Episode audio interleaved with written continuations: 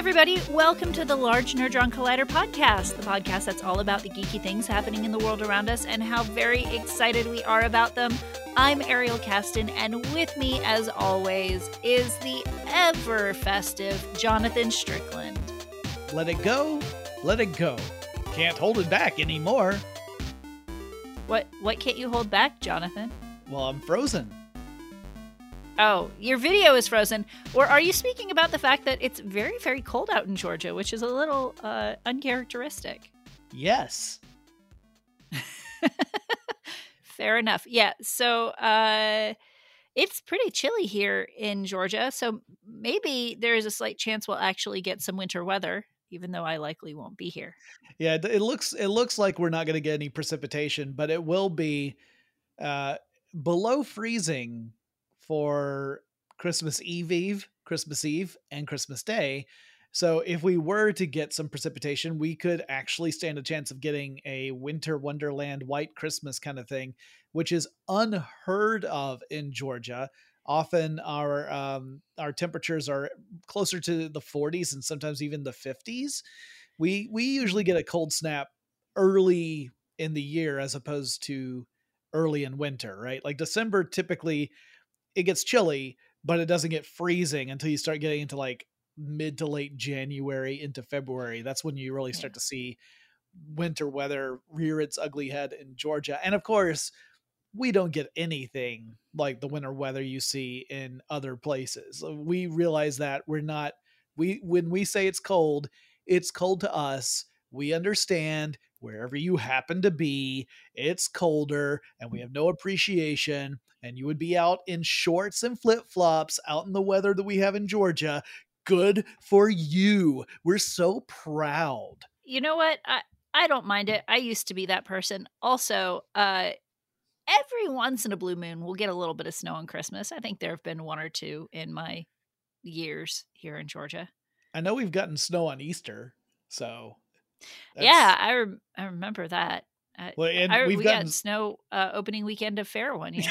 I was just about to say, I remember that opening weekend because I was not working fair that year, and I sat there and saw the snow coming down. And I thought, man, it sure does feel good to be inside right now.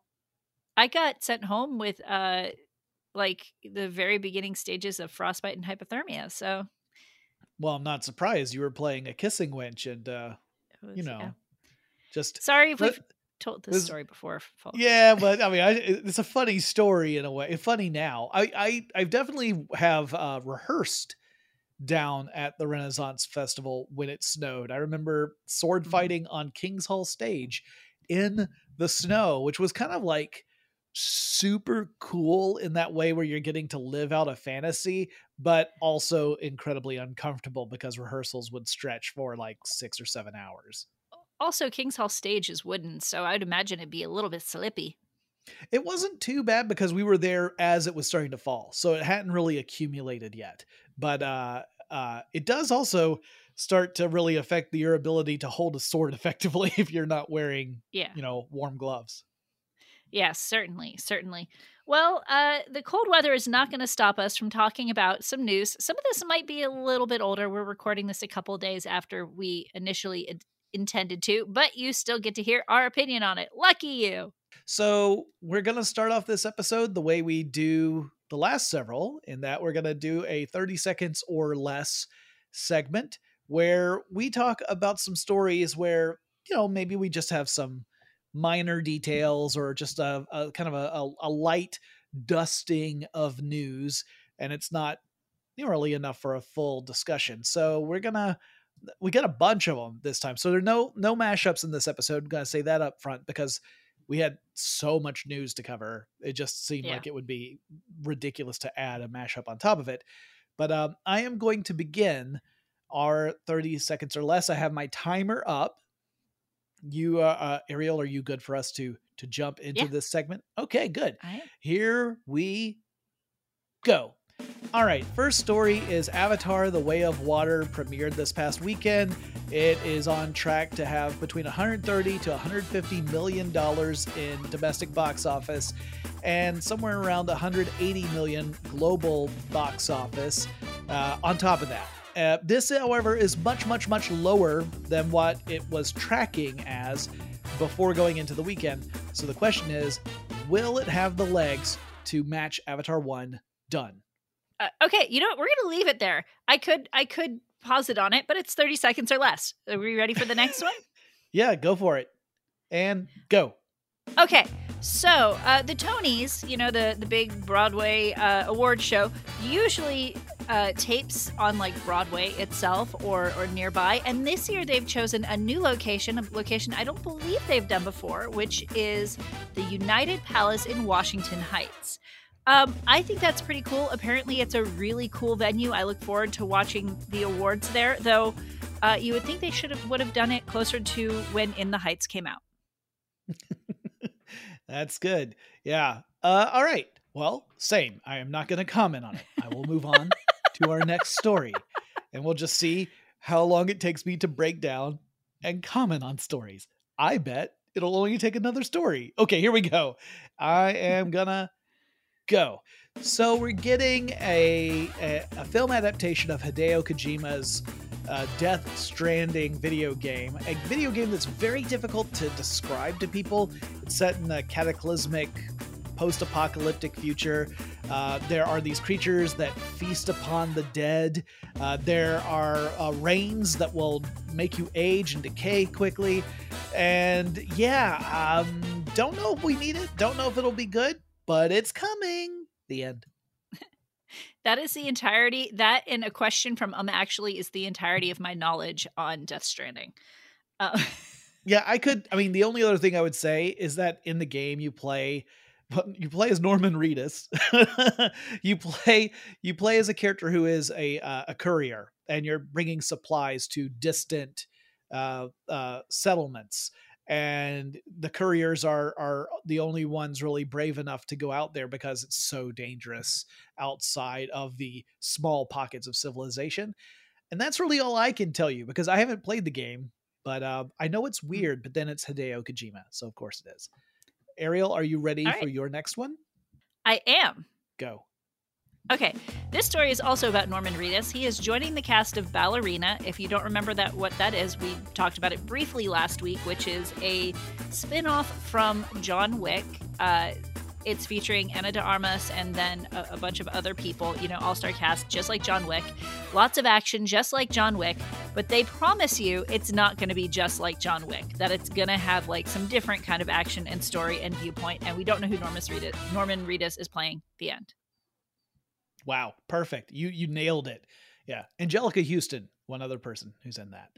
Okay, uh, this one's going to be short, uh, and here I go. So we mentioned that there's going to be another uh, Princess Diaries movie, Princess Diaries 3, and now we know that Julie Andrews says she is quote probably not end quote coming back for that film. Uh, she was obviously a big part of the first two, but not going to be in it, which means that we know this movie will not be practically perfect in every way. I'm done. We got like six seconds. So uh, it could, how are you Anne? Hathaway's going to be in it though, and that's going to be delightful. So okay. Well, then we're moving out to the next story. Told you we got a lot. We're only we're not. I think this was going to make us get halfway through once Ariel does this one.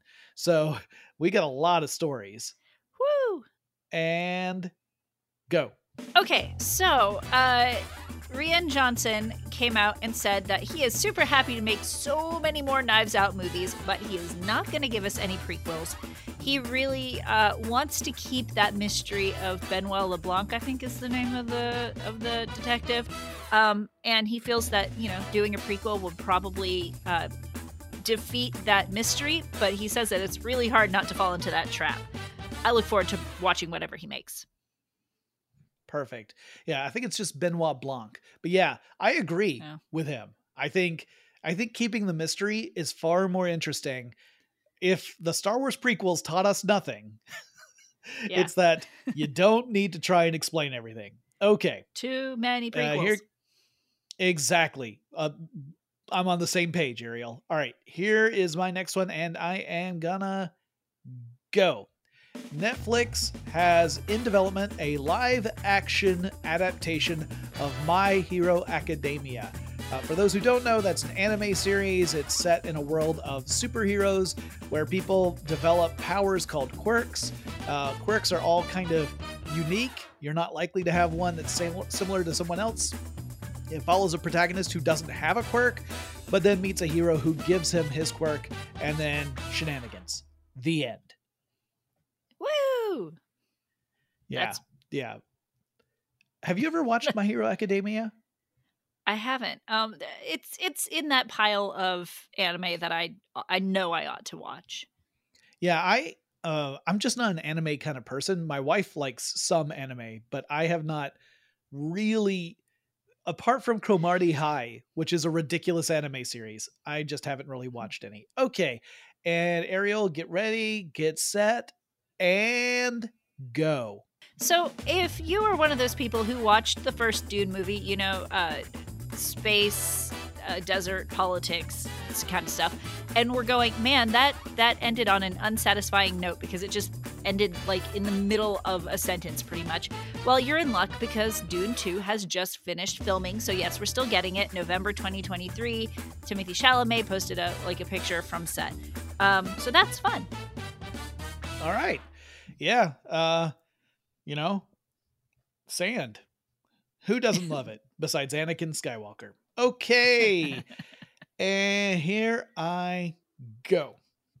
We got a teaser for Scream 6. It's the one that isn't going to have Ms. Campbell in it. She said that she wasn't getting uh, offered enough money, and good for her for knowing her own value. So she did not come back for this one. First film not to have her in it. It is set in Manhattan. The teaser is set aboard a subway. So I'm calling it Ghostface Takes Manhattan, and we all know that slasher movies set in Manhattan are always the best ones in these series. See also Friday the 13th, and done. Okay, I'm gonna say Jenna Ortega's in it, and I'm really sad. It takes place at Halloween. I'm really sad she's not dressed up as Wednesday Addams, although I completely understand it. Also, um, it's extra scary because our transit system, MARTA, just uh, unveiled some new MARTA trains, and the teaser takes place on a subway train, so it's a little scary.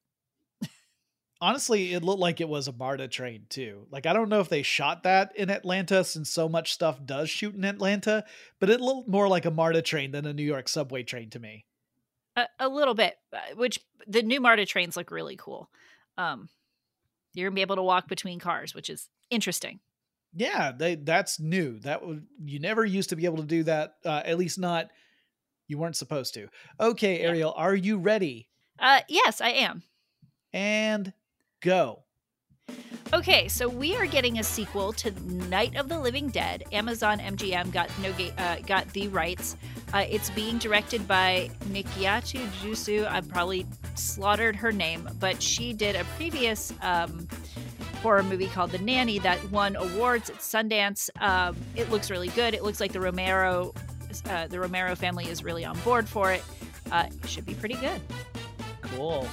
Uh, yeah, uh, Night of the Living Dead. Fun fact: it's a film that's in the public domain because they failed to register the copyright properly when that movie came out. So you can actually legally make as many copies of Night of the Living Dead, the original film, and do whatever you like with them, and it's fine because it's in the public domain.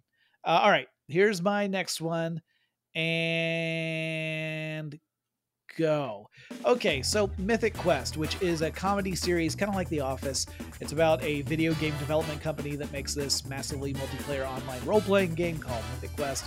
Uh, they're getting a spin off series called Mere Mortals. It's going to be kind of like in the same sort of vein as the concept of DLC for video games. Cool idea. Uh, this is a series I've not seen because I don't have Apple TV. That's what the, the show is on, and that's what the, this spin off will be on. But I've heard great things and done. Mm-hmm. It's also a show that I haven't seen, and as soon as I can get around to getting Apple Plus, I'm gonna watch it. It's it's like one of the top shows on my list from there because I also like Rob yeah. McElhenney. Yeah, so. yeah, that one that one's up there. Uh, Ted Lasso's up there. Mm-hmm. Schmigadoon. Um, Schmigadoon, which is coming back for another se- series. Yes. I, I, saw that because uh, Cecily Strong is leaving Saturday Night Live. You're getting some bonus news right now, folks, for no charge. We're not charging you for, the, we don't, for any of this, really. But we don't charge them ever. Yeah, but specifically, we're really not charging you for this. um, yeah, but Cecily Strong is, is, you know, she's not coming back for. She's leaving Saturday Night Live, um, mm-hmm. and uh, in fact has left, I believe, because I think they did yeah. their last one of the the season, so or the before the end of the year. But uh, yeah, she's going to be in Schmigadoon season two, and then Severance. That's the other one that I really want to see. Um, I haven't oh. seen any of these, and it's because I don't have Apple TV. So one of these days, I, or Apple Plus, it's one of these days I'll get that. And mm-hmm. uh, Mythic Quest is definitely one that I want to see. I, I, like a lot of the people involved in that show, so I suspect it will appeal to me. Okay, we've got one last 30 seconds or less story. Ariel, go. Well, to make up for the time that we took on Mythic Quest, uh, Real Steel, it was a movie about boxing robots, kind of like Rock'em Sock'em Robots or Iron Giant meets Rocky. And they're getting a TV series on Disney Plus, and it's going well. That's all we know. It's going well, but I'm excited. I liked Real Steel. Okay, yeah, I um, I never saw Real Steel. I did see, was it Robot Jox? I think it was like a really kind of cheesy robot fighting movie from like the 80s. Um, so that's the closest I've ever been to seeing that series. But yes, you- that was our 30 seconds or less sequence. We do have a couple of other little news stories that I, I didn't have time to throw into 30 seconds or less that I'll mention.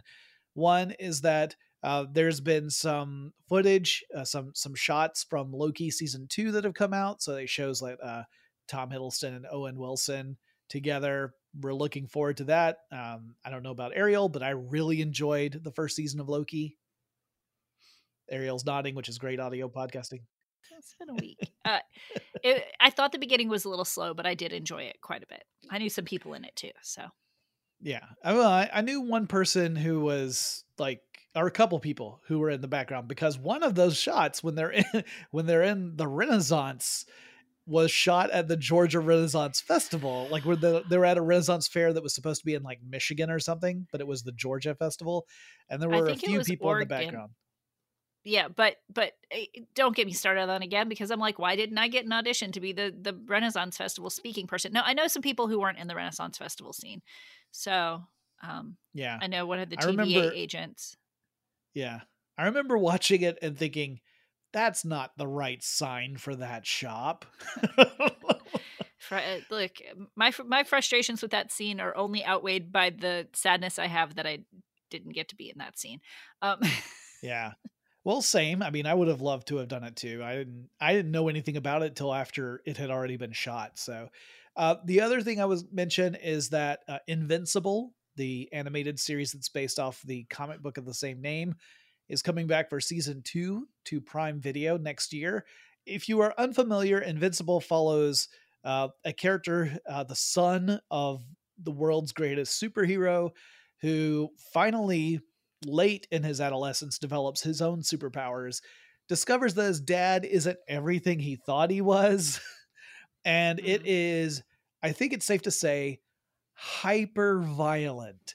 If you watch the first episode, you might get lured in that's like this cute sort of coming of age kind of story until you get to the last scene of the first episode, which is one of the most horrific displays of violence I've ever seen in an animated form. I mean, it was very violent. The show the show is violent. Warning, if that's not your sort of thing, don't watch it. Just Yeah.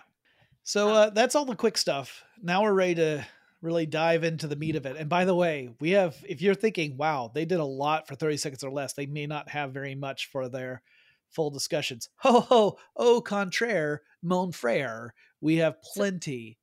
Although so, some of this might be like 30 seconds or less too. So yeah, which is fine. So, first up, we've got some more news to talk about with the DC EU, the the fallout of rebooting that, some more news about uh, what James Gunn has planned and people who may or may not be involved. So, one thing we learned definitively is that James Gunn is developing a new Superman movie because mm-hmm. uh, he said that Superman is clearly an important character for the DC universe. However, Henry Cavill, friend of the show, will not be re- returning as Superman. So we got that great, sweet video where Henry Cavill was talking about how excited he was to return as a hopeful, positive Superman. That's not happening. Uh, apparently, yeah. they did talk about him potentially playing some other unnamed role, but mm-hmm. not Superman. So uh, at least not now, because because the new movie is going to be Superman earlier years. So I'm, I'm guessing more like Smallville level Superman. Um, and you know, Henry Cavill's just too old for that. He wrote a really nice like Instagram post where he was very honest. Like he was very honest and genuine. Like I'm sad that this isn't happening, but that's you know that's showbiz, babe.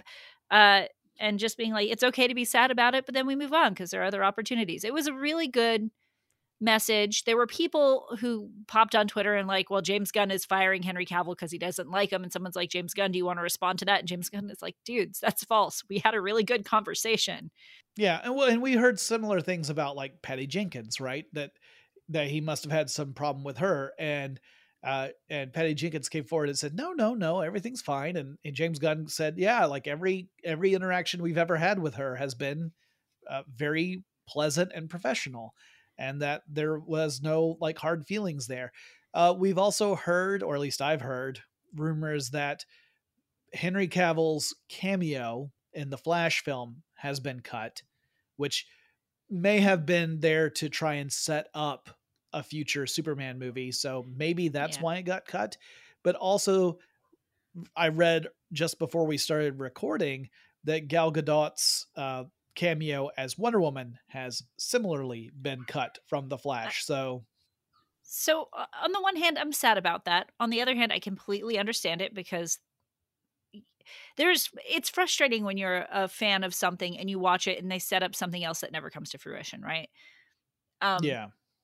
And so sometimes it's better just not to include it. You know, those those actors still got paid for their time on set and their time, you know, recording or uh, taping or acting or rather you know they, they may not get residuals for it but they i don't i don't actually know that last bit but they they did get paid for it um also i'm gonna say the snyderverse tries to fit so much into every dc movie that if they're streamlining it i'm also not too upset yeah i also don't know if the superman cameo in the flash would have really reflected that optimistic positive side as much mm-hmm. because that seemed to me like that was going to be something that was a fairly recent decision, right? It felt like that was fairly recent, at least before James Gunn came on.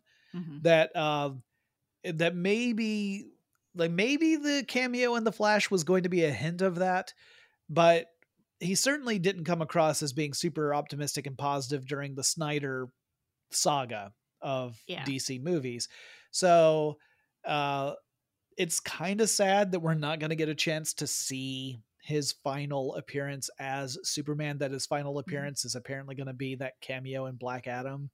Uh, but maybe there'll be extras in the DVD for the Flash when that yeah. comes out that you'll be able to see the cut scenes of of Superman and Wonder Woman appearing in the movie.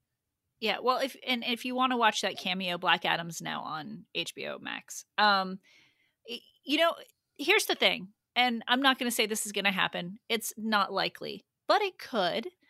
Um, you know, if they're focusing on a younger Superman, mm-hmm. if if mm-hmm. they're trying to do like the the the pre-origin to Superman again, um, when that Superman grows up, it could be Henry Cavill. The rumors that have been circulating are that whatever character they were talking about with Henry Cavill appeared to be a different one from Superman, but who knows? Mm-hmm. Because there's so many rumors that have been flying around. Like we've heard that supposedly um, Jason Momoa is considered to play Lobo, that he would no longer be Aquaman, he would be Lobo these are things that we've heard, but I, as far as I've seen, I haven't seen any like confirmation from James Gunn about those rumors, which would make mm-hmm. sense. Like, why would you give away that stuff so early? It really and, makes you wonder where the source of all these leaks came from. But yeah, also like here's the thing: I was I was chatting with my husband about it because I want a, a, more optimistic DC. DC does have some really dark stuff, but it's also got some really incredibly uplifting stuff in it. And uh, you know, with the new Joker and the new Batman coming out, and we'll talk a little bit about the the new Joker and later in this episode. Like that's all super dark, and I don't necessarily want those characters to be my Batman and my Joker. But Lobo, he's a fun character he should not be a first ring like a first run character they need to do a lot of setup before they introduce lobo in my opinion maybe yeah i mean like at least to to set the the tone of the dc cinematic universe moving forward right like you want to be able to establish what that tone is before you start introducing characters like lobo on the other mm-hmm. hand like we all know these characters. There've been no shortage of movies with these characters in them.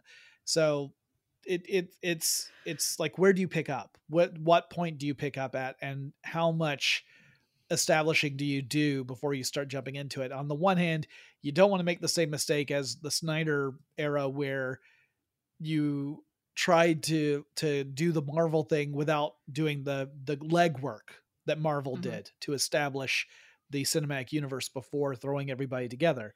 They just started throwing everyone together in Justice League and you know Batman versus Superman, and that had limited effectiveness.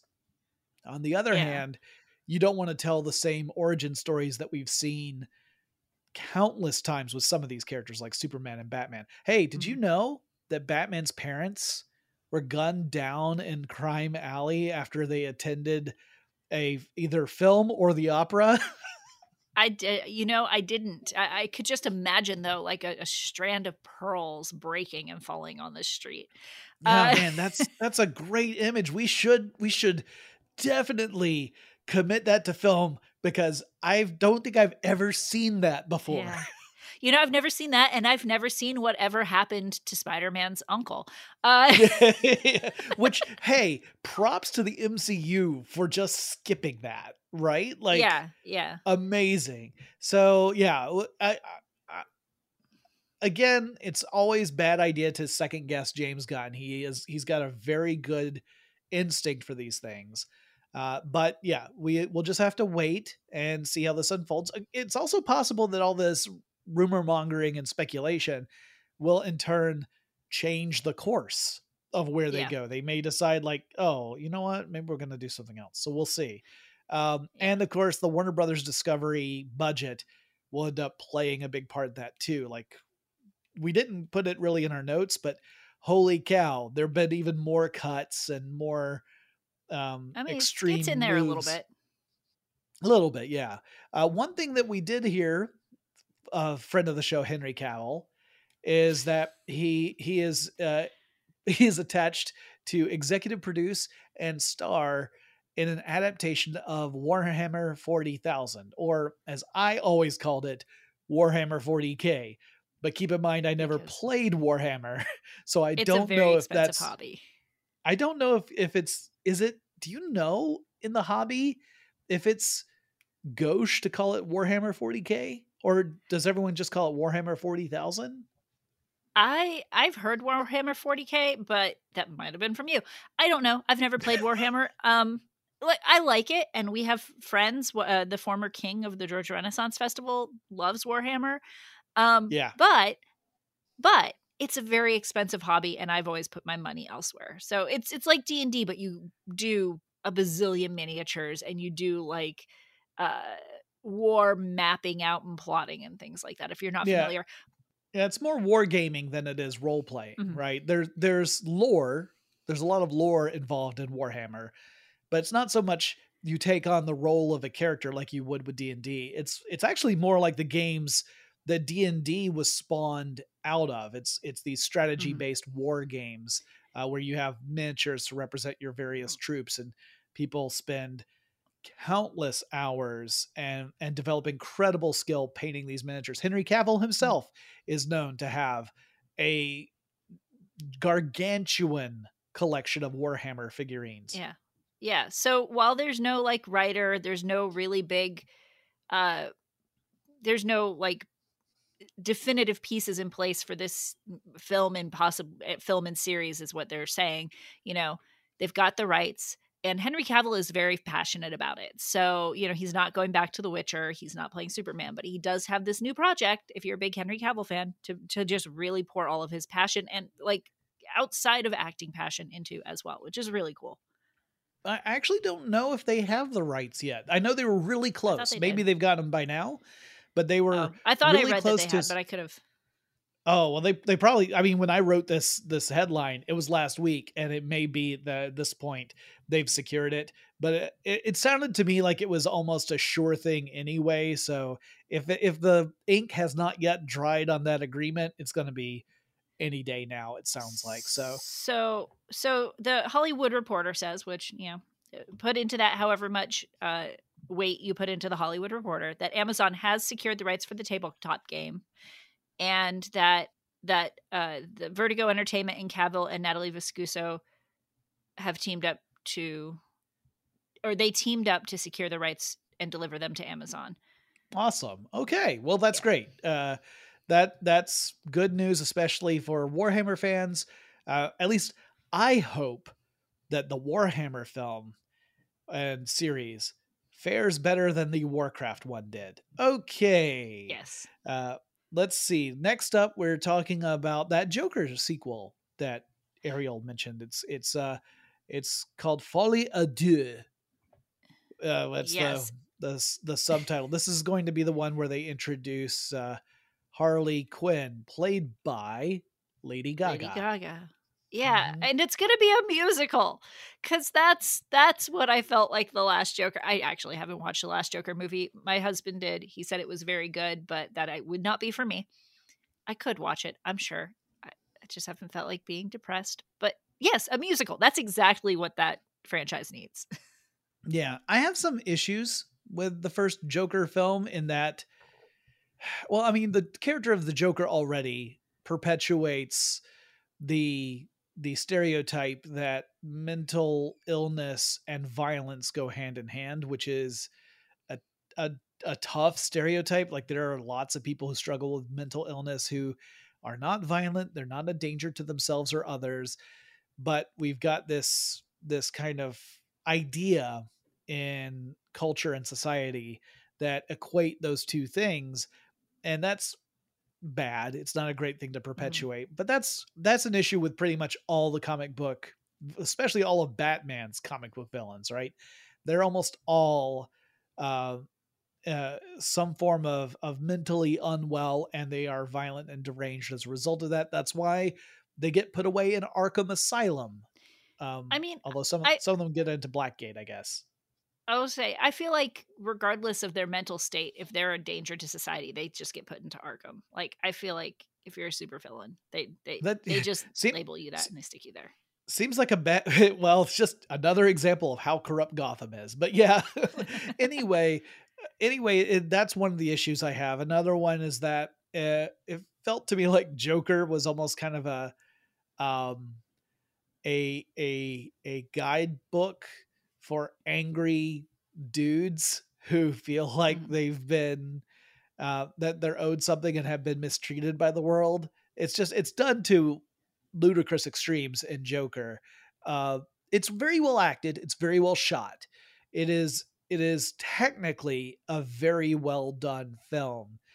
Uh, some of the messaging, some of the subtext is what I I have some objections to.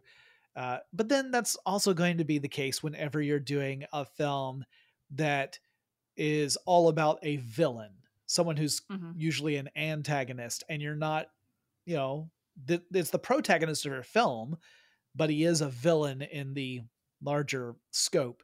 Uh, I guess you're always going to run into that. So, uh, you know, I, I don't know if I'm going to see the sequel.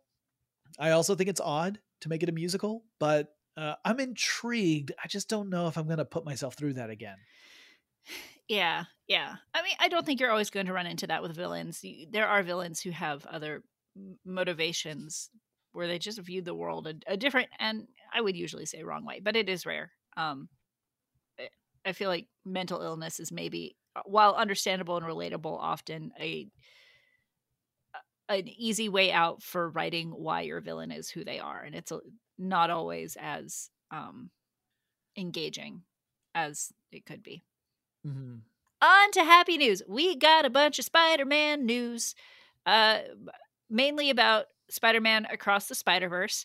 Um, we know who the villain's gonna be for one, and we got a new trailer for two. Yeah, uh, I'm really excited about this. Spider Man Into the Spider Verse was one of those movies that I'd heard about, and everything I heard was good. And I did not see it in the theater. And for that, I am very upset with myself mm-hmm. because it was just such a fun movie.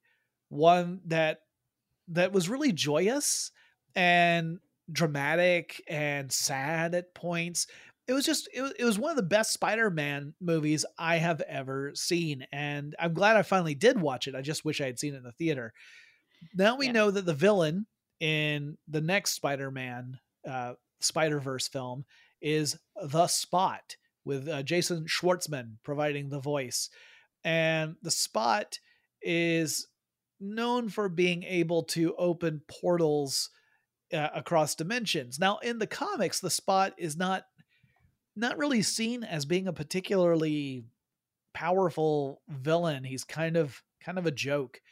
But especially in an era where everything Marvel has to do with like the multiverse and Spider-Verse in particular really jumped into that before MCU did, it makes Mhm. sense. I'm looking forward to it. I think it's really cool because the whole the whole uh plot for this part 2, I guess, cuz this is going to be a it's a two-parter. Um for this first part of the two-parter um is that all of these Spider-Mans meet in the multiverse and can't figure out how to solve this problem and they all have different ideas on how to solve problems and so like just the you know he could be the villain just by putting all these spider-mans together who disagree um and spider and and not just spider-mans there are spider women's and uh Yeah. spider others if if you uh if you felt sad that your favorite spider variant was not in uh the first spider-man of these of this series don't worry there's even one with a paper bag on its head uh in this upcoming movie So- Yeah. That's the one that's the one who he didn't have his uh his Spider-Man mask and he temporarily joined the Fantastic 4 and had to put a bag on his head to keep his identity secret. Yeah, everyone knows about Bag Spider-Man. bag spider-man Uh, we also get spider woman and spider punk and spider Yeah. 2099 and Yep. Mhm. Lots of them And and it's also interesting because originally, like Ariel was saying, they were going to call this Spider-Man Across the Spider-Verse Part One, and they were going to get Part Two.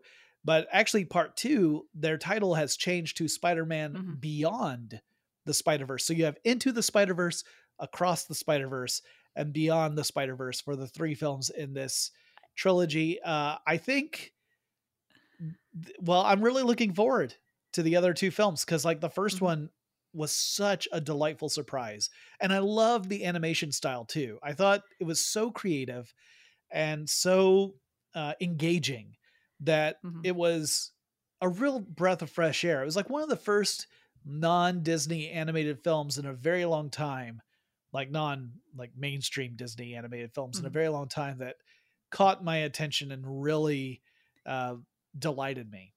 Yeah, I agree. I, these movies kind of have uh, been under the radar as far as marketing goes, um, and still pretty popular and really cool. I like that they're mirroring the uh, Homecoming, Far From Home, No Way Home uh, naming convention as well.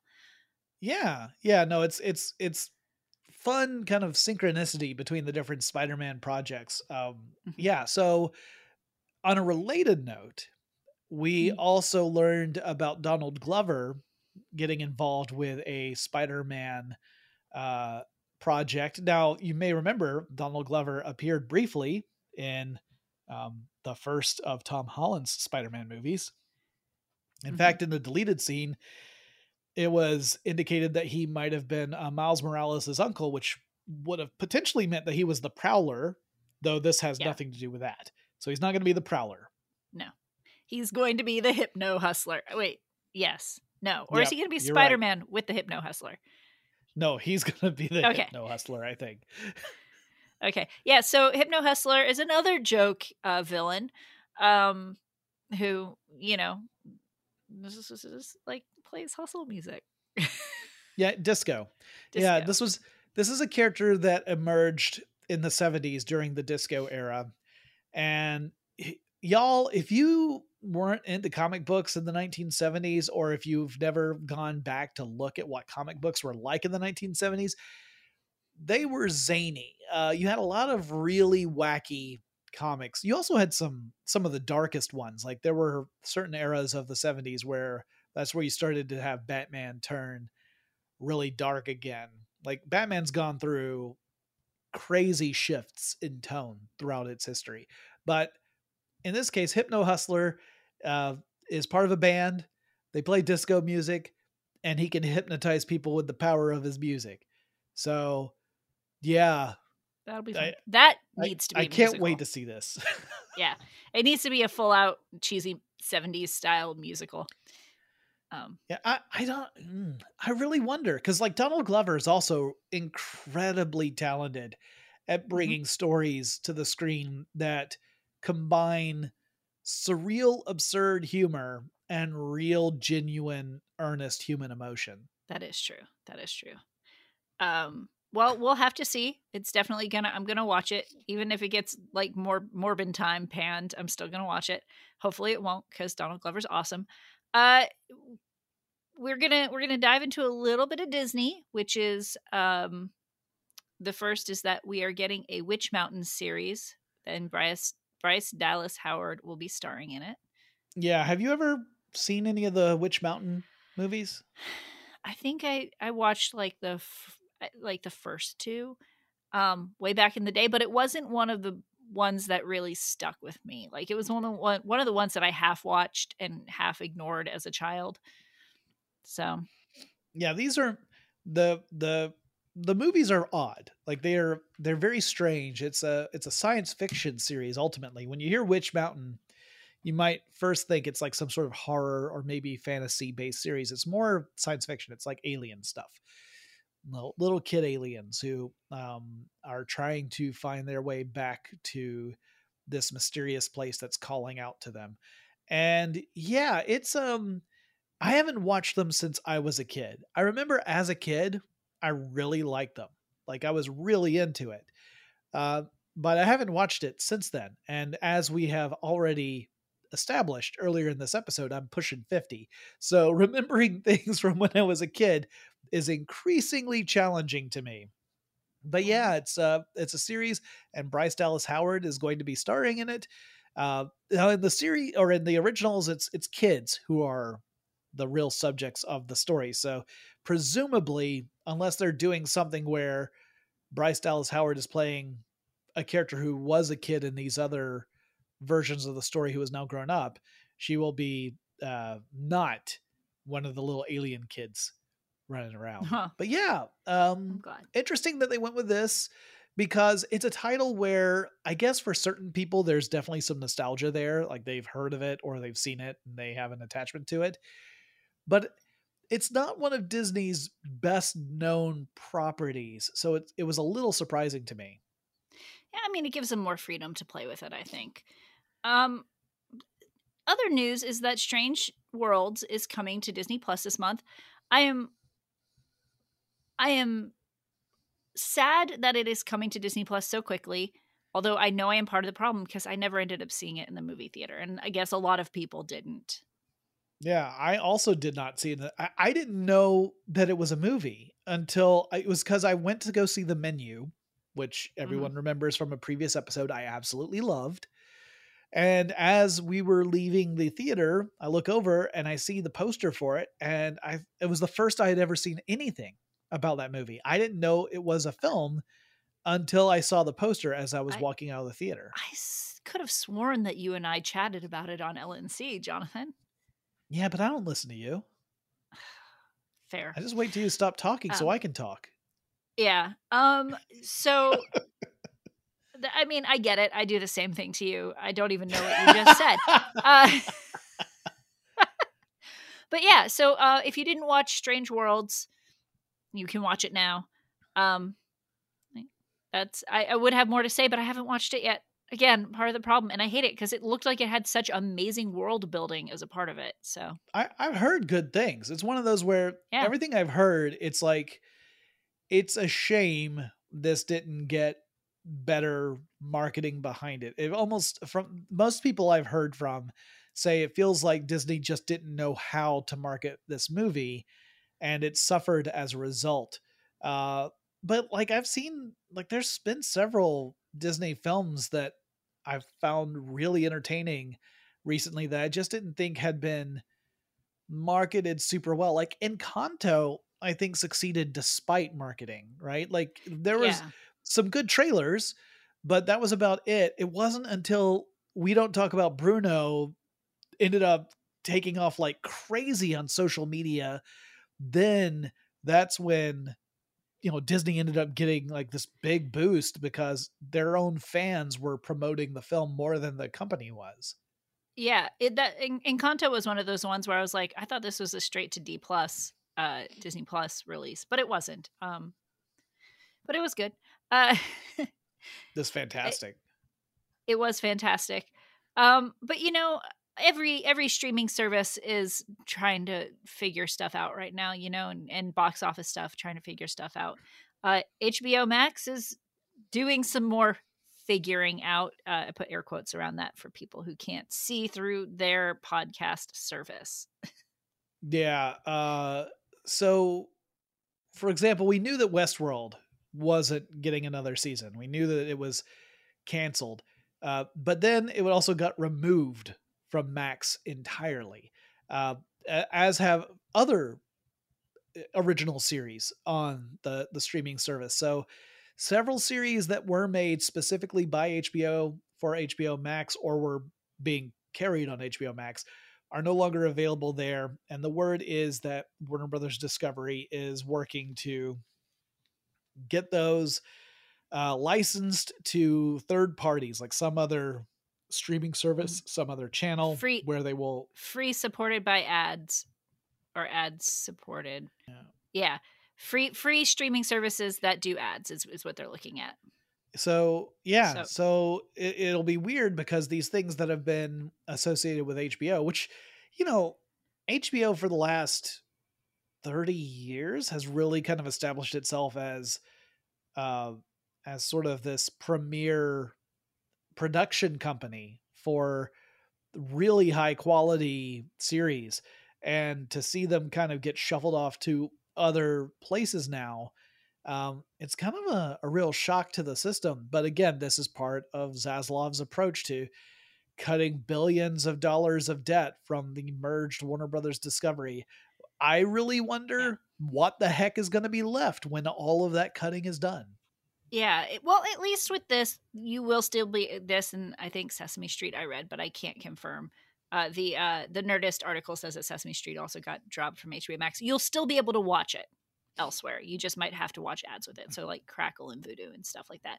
Um, but you know when that happened, when they took Westworld off, and they took it off so fast because I hadn't seen the final season yet. Again, part of the problem. Uh, even though I think like it was time for that series to end, I, I feel like they were done. Um, it, it's at least better than like I've I've completely lost my train of thought, but it's at least better than like the Batgirl movie where you just can't access it anymore. You know? Yeah. Or you never get a chance to see it at all, period. Yeah. Yeah. Um, it's yeah, it's tough. I mean, um, for the people who work on those series, I'm sure it's extremely tough. Like uh, the things that we've read have all been very diplomatic. Like everyone seems to be very understanding, uh, which is better than what I would manage if I had been in their position. I would Yeah. be having hissy fit after hissy fit. Listen, if I agree, if they take Watchmen off, I better have another way to view it. That's all I'm saying. Um, and they better Yeah. not take Watchmen off. Watchmen and Doom Patrol, they just need to keep. They just, Yeah. keep. Yeah, we already know I, we're not getting more Watchmen, so at least keep the ones that are on there there. Yeah. Uh, we also are apparently, or at least there's the possibility that we're going to get another spinoff of Game of Thrones. Obviously, we've got House of Dragons, which is a prequel series, but now there's the possibility of another spinoff series of one for that would be centered on one of the characters from the Game of Thrones series. And uh, that should pretty much narrow it down who it could possibly be about because I don't know if y'all know this, but by the end of that series, there weren't a whole lot of characters left. But you know, it's not about Bran who is now uh, on the Iron Throne. It's it's about Jon Snow, the saddest character of all the characters. Who apparently yeah. will just continue to be sad. Right. Because at the end of spoiler alerts for anyone who's not watched or read, I guess watched Game of Thrones, because it's not like George R. R. Martin has written the other books yet, um, or at least not published them. The uh, character of Jon Snow ends up being sent back to the wall. And you're like, come on, come on.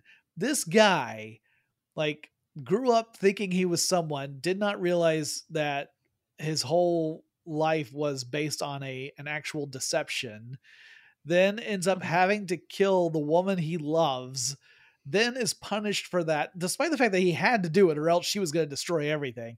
He gets punished for that and sent back to the wall where he had spent ages of time trying to fight off uh, White Walkers. Like, are you kidding me? Now this this series, if it's but, but that's if it does, that was happen, his second love. His first love also dies. Uh, that's true. That's true. He he loses the love of his life twice. I just yeah, I I don't know. If it, unless it's like a really I won't I I don't think I want to watch it, but I do kind of hope it's just like almost like ASMR television of just this sad boy in a fur coat uh kicking snow kicking an endless uh maybe Edgar Allan Poe is there in the corner too. Yes, yes, it's the sad, sad boy sad club. Boy corner. Yeah. Sad boy in um, the corner club. well, yeah, because I mean, like they killed the White King, right? They killed the the the head of the White Walkers, so presumably those aren't going to be a problem anymore. Although I guess there could be like a resurgence. I mean, I think that like things things always come back. Maybe right? the giants will invade. Maybe. But that seems like that's less of like a uh, the White Walkers were like a very definite bad guy. I can't say that the Giants are definite bad guys. Maybe I'm wrong. Um, I didn't watch enough yeah. Game of Thrones. Same, same. So I'm sure it'll do well because Kit Harington's dreamy. And... Well, but you know, yeah, you know, I, I guess he is. Eh, he he kind of is. Um, but he really just should cast his cares away worries for another day. Save his worries for another day. Yeah. Um, yeah. yeah. Why are you uh, quoting the Fraggle Rock theme?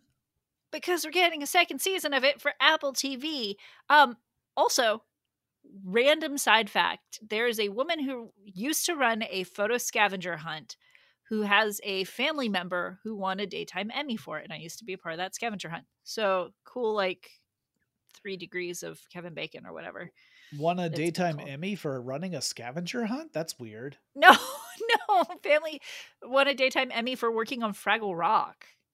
Oh, okay. See, the way you told that story, it sounded like the daytime Emmy was because of a scavenger why? hunt. That's no, why I was confused. Why, why can't you just follow my random brain logic, Jonathan?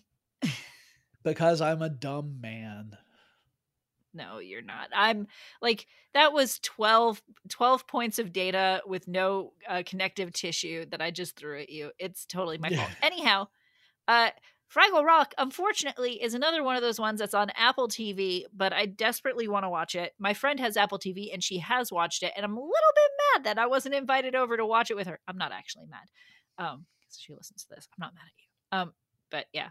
Yeah i i was a huge fan of fraggle rock when it was on it was on HBO way back in the day, wasn't it?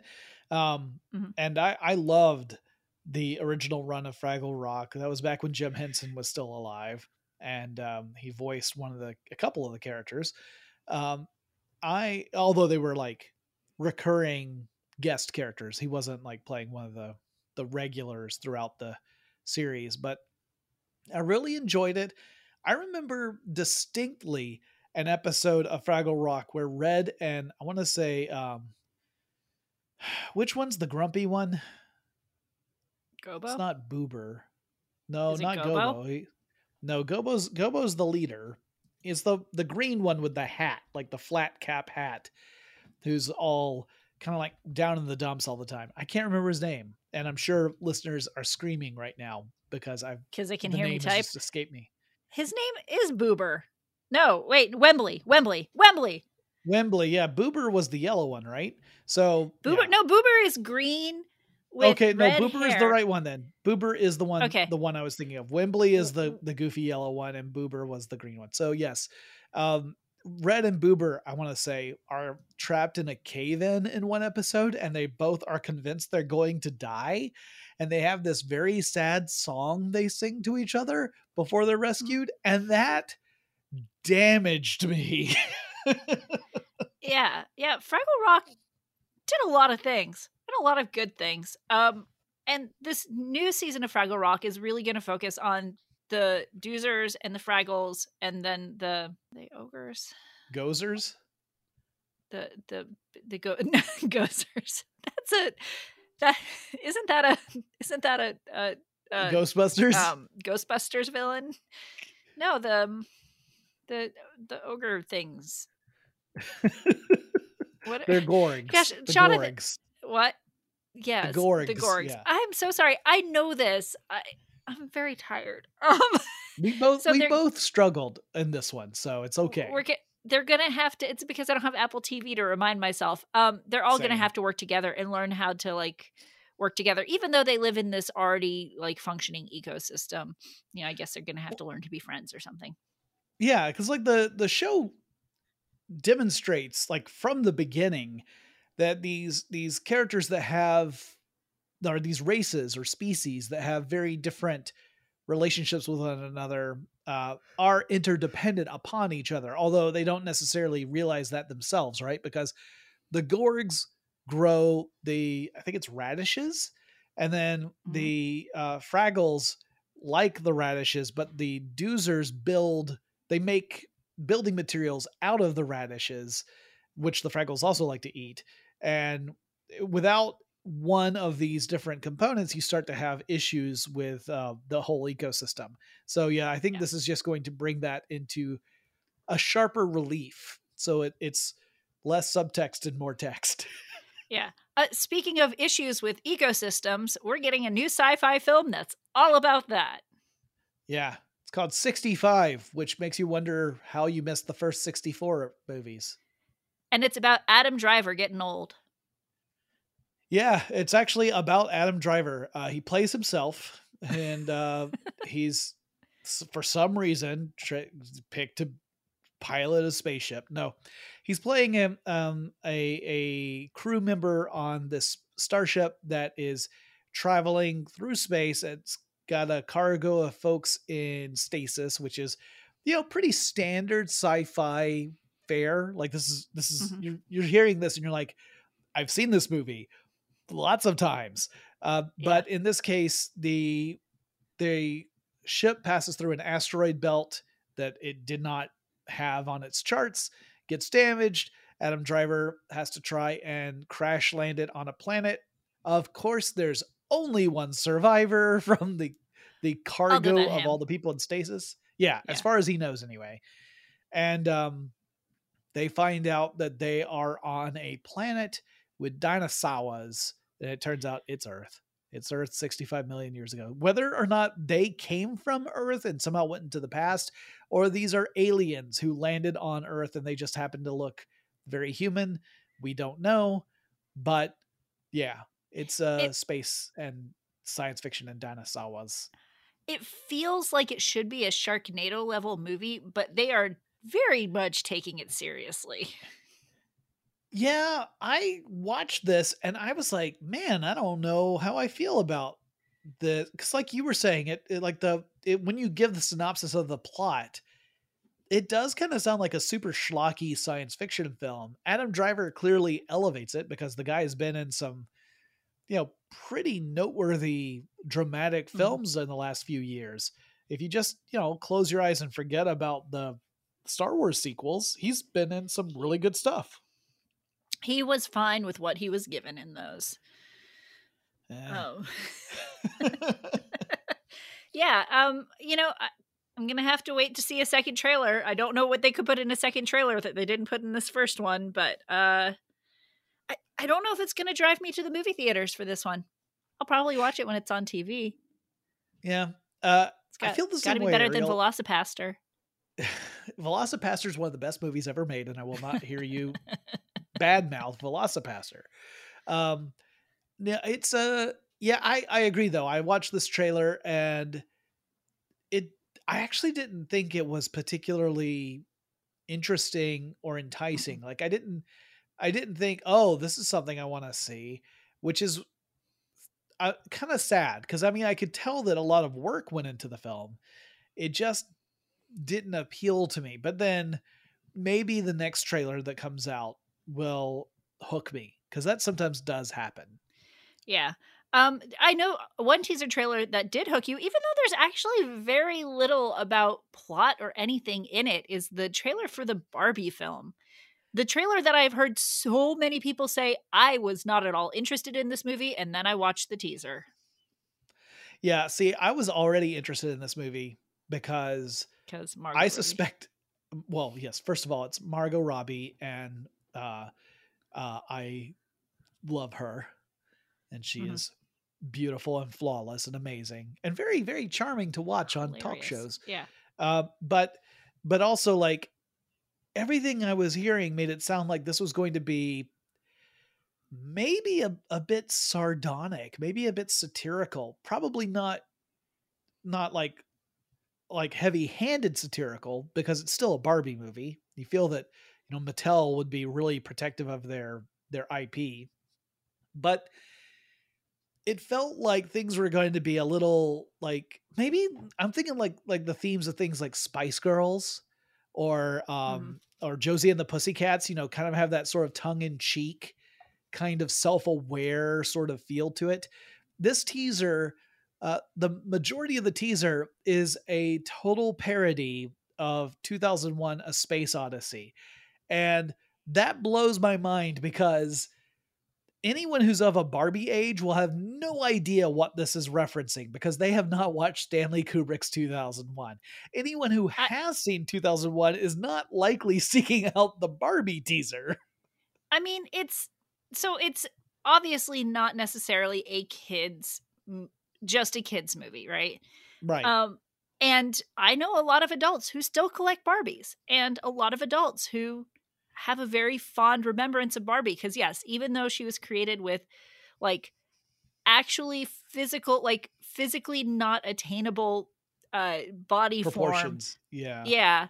Uh, she was a really cool doll. She was, as the teaser says, you know, different for her time and held a lot of cool jobs. And not every Barbie was a a, a win. Some were very big misses, but um, you know, it it's definitely a subject matter that can span through through adults. Uh, I had some friends say it felt very Kubrick esque. Well, I mean, they Yeah, were 2001 Space Odyssey, but it was it was like uh, almost shot for shot of a parody of of the famous I- ape sequence in 2001 yeah Briefly forgot that he was the director. so i i Ah. thought i thought the teaser was very very funny like it was a very clever funny thing.